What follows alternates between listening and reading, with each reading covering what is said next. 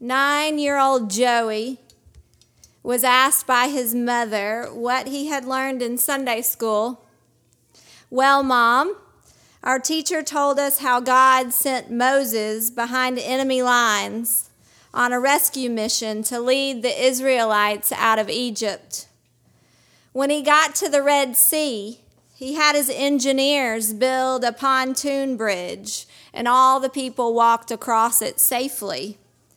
Then he used his walkie talkie to radio headquarters for reinforcements. They sent bombers to blow up the bridge, and all the Israelites were saved.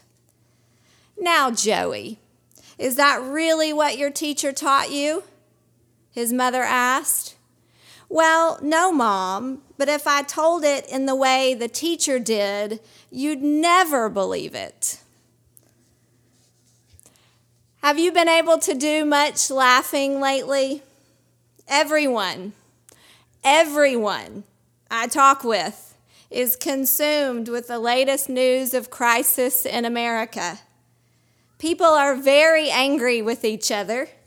Arguments are getting pretty heated, even, maybe even more so, the online arguments. Insults and judgments are swirling and sweeping right now. But the poet says, laugh. Laughter is immeasurable. Be joyful, though you have considered all the facts. The same poet says, if you want to do something subversive these days, be happy. This morning, like Sarah, we're going to laugh, even though we've considered all the facts. Reverend Williams is a respected church leader. He arrived in a large city to deliver a series of sermons. At a banquet the first evening, he noticed some reporters in the audience. Because he wanted to use some of the stories he told that night in his sermons the next day, he asked the reporters to omit them from their articles. One article that came out the next day, written by a newbie reporter, concluded with this line Reverend Williams also told a number of stories that cannot be printed. The coronavirus has been especially brutal on older members of our population. An article published during this season has called out our system that often overlooks our senior citizens. COVID has exposed the frailty inherent in the nursing home culture on a number of different levels. Reports of inadequate staff, a problem apparently for years, likely caused the spread of the virus since sick workers were conflicted about staying home from work and often did not because their facilities were already so understaffed. A large percentage of deaths in our state have been nursing home residents who were particularly vulnerable to the spread of the disease, both for health reasons and for crowding reasons. Some families certainly have no choice other than to move their loved one to a nursing home facility. And I am sure that decision is a very difficult one and not made lightly given the circumstances. But we also see nursing facilities full of the neglected elderly who have no visitors, and families simply cannot be inconvenienced to care for an aging loved one who requires more help and assistance than in former times. I'm sure our church body is not without these reflections, as many of you have moved into your senior years. Now, juxtapose that with the Bible showing us that it was the seniors who often found favor with God. Noah was 600 years old when he was called to build the ark. The prophet Anna was 84 when she met baby Jesus in the temple. Moses was 80 when he encountered God in the burning bush. Abraham was 75 years old when God told him to leave his father's house and that he would be given a land, and from him would come a great nation. With that in mind, as we pray for this church and what God will do with us, I say, be careful what you wish for. The last two weeks, as virus restrictions have lessened and summer is upon us, my head is spinning and my sense of order is being threatened.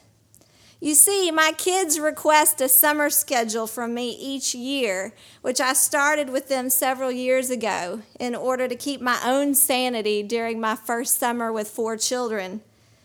Summer schedule includes family fun, chores, screen time, reading, and free time, as well as work time for mama. I found myself saying the other day that I would like to go back to school schedule when everyone is a bit more melancholy about the events of the day. Swimming, movie days, and play dates have made everyone in the house very excited and very loud, and I am at a loss as to how to tamper them down. My neighbor told me last Sunday how delightful it was to hear all the kids running outside and playing and giggling and I said, Well, good, because when they get too loud in my house, I send them outside so I can hear myself think. Katie, can I get an amen? as much as you all know how much I love my children and quite frankly thrive on the chaos of it all, this is precisely why Sarah laughed. God chose her to be the mother of the Israelite nation the problem? She got this news when she was 89 years old. You know why she laughed at this situation perfectly well. How many of us have heard the stories of those couples trying for years and years to have a baby until finally the Lord opens their hearts for adoption? Oftentimes, they spend months or even years going through the adoption process. And just as things are finalized and that child is on his way to his forever home, the couple finds out they are simultaneously pregnant. They laugh in sheer disbelief. They laugh when they tell the story. And their laughter of skepticism turns into belly laughing of delight when they are tucking into bed that adopted son and rocking to sleep that baby girl. Be careful what you wish for. We know Sarah had long since given up hope of being a mother. God called Abraham 24 years earlier to leave his father's house and that he would be the father of a nation. So Sarah's hopes had all but dwindled into mourning. Even Abraham, it says in chapter 17 of Genesis, just before our passage today that Dick read, when told by God that he will give Sarah a son, he fell down on his face and laughed and said to himself, Can a child be born to a man who is a hundred years old? Can Sarah, who is 90 years old, bear a child? Their laughter came from a place of disbelief and skepticism, even in the face of God's herald. It is not without logic that laughter would ensue at the announcement of pregnancy at 89 years old. Laughter or tears, probably one or the other. We live our days within our framework of the natural world and the way things are. And women just don't have babies at 90 years old. Though I do keep hearing reports of Hollywood celebrities who are bearing children in their 50s. Sarah is envisioning mine and Katie's lives with four children and nonstop caretaking and chasing preschoolers and homework, and she just laughs to herself. What got me laughing when reading this text, and Dick read it perfectly, was when Sarah was overheard laughing by the heavenly messengers and confronted with it. She told a little white lie, denying that she had scoffed. And the Lord responds, Oh, yes, you did laugh. We want to believe, don't we? In verse 14, it says, Is anything too wonderful for the Lord? We want to believe that with God all things are possible.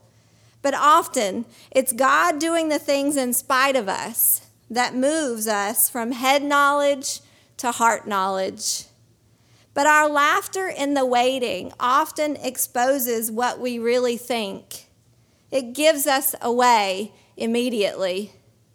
On America's Funniest Home Videos, the camera cuts from the half eaten pack of Oreos to a kid's face smeared in chocolate. Did you eat the Oreos? Did you eat the Oreos? No. But you have chocolate all over your face and hands. It gives us away immediately. Just like the first line of a book sets the stage for what's about to unfold, so the beginning of the story of the Israelite nation clues us in for what will play out. It's God's saving work within history and within us that is at play. Abraham falls on the floor laughing when God says his elderly wife will be with child. Sarah hides her laughter when she overhears the preposterous announcement. If the father and mother of the Israelite nation find the promise of God's saving work outlandish, then maybe we're not too far gone. You've heard me mention my grandmother often to you. I was close to her, and she's the one uh, whose house we now live in. Arlene was not your sweet, doting grandmother that you might imagine. She was small, yet prickly, giving, yet opinionated. She had her ways and thought they were best, and thought you should definitely do it her way. She taught me a lot because of that. Nobody was going to tell Arlene what she should do and how she should do it, but she was fiercely loyal and patient. I loved her and all her contradictions. God must have found favor with her in her old age, though none of us really knew it. She definitely would have been the one laughing had the Lord appeared to her with a heavenly announcement. And she certainly would have denied her laughing had she been confronted. I got a phone call about a year after her death. Are you Arlene's granddaughter? Yes, I am. Well, I need to tell you a story about her.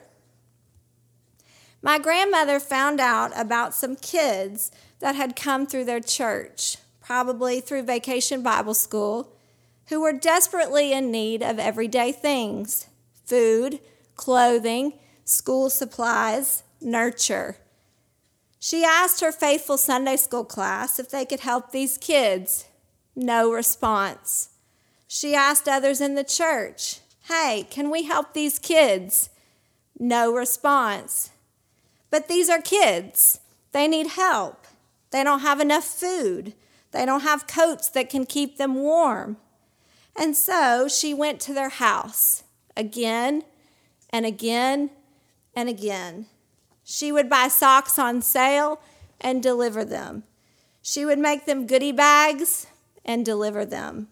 She would buy some extra groceries and drive her Chrysler old lady car to the broken down house in the neighborhood where she shouldn't have been, and she would deliver them.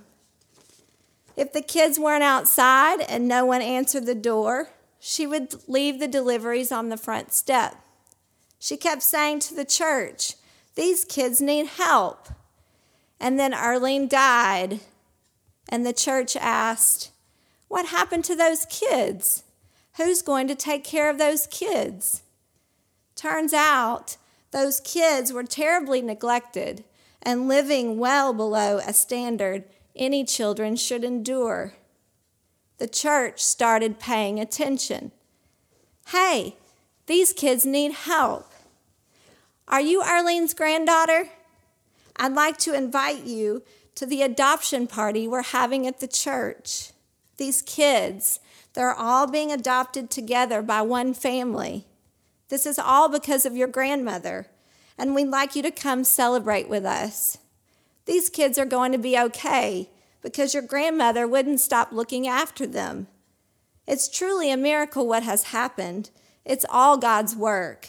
Your grandmother really should not have been going into that neighborhood all by herself.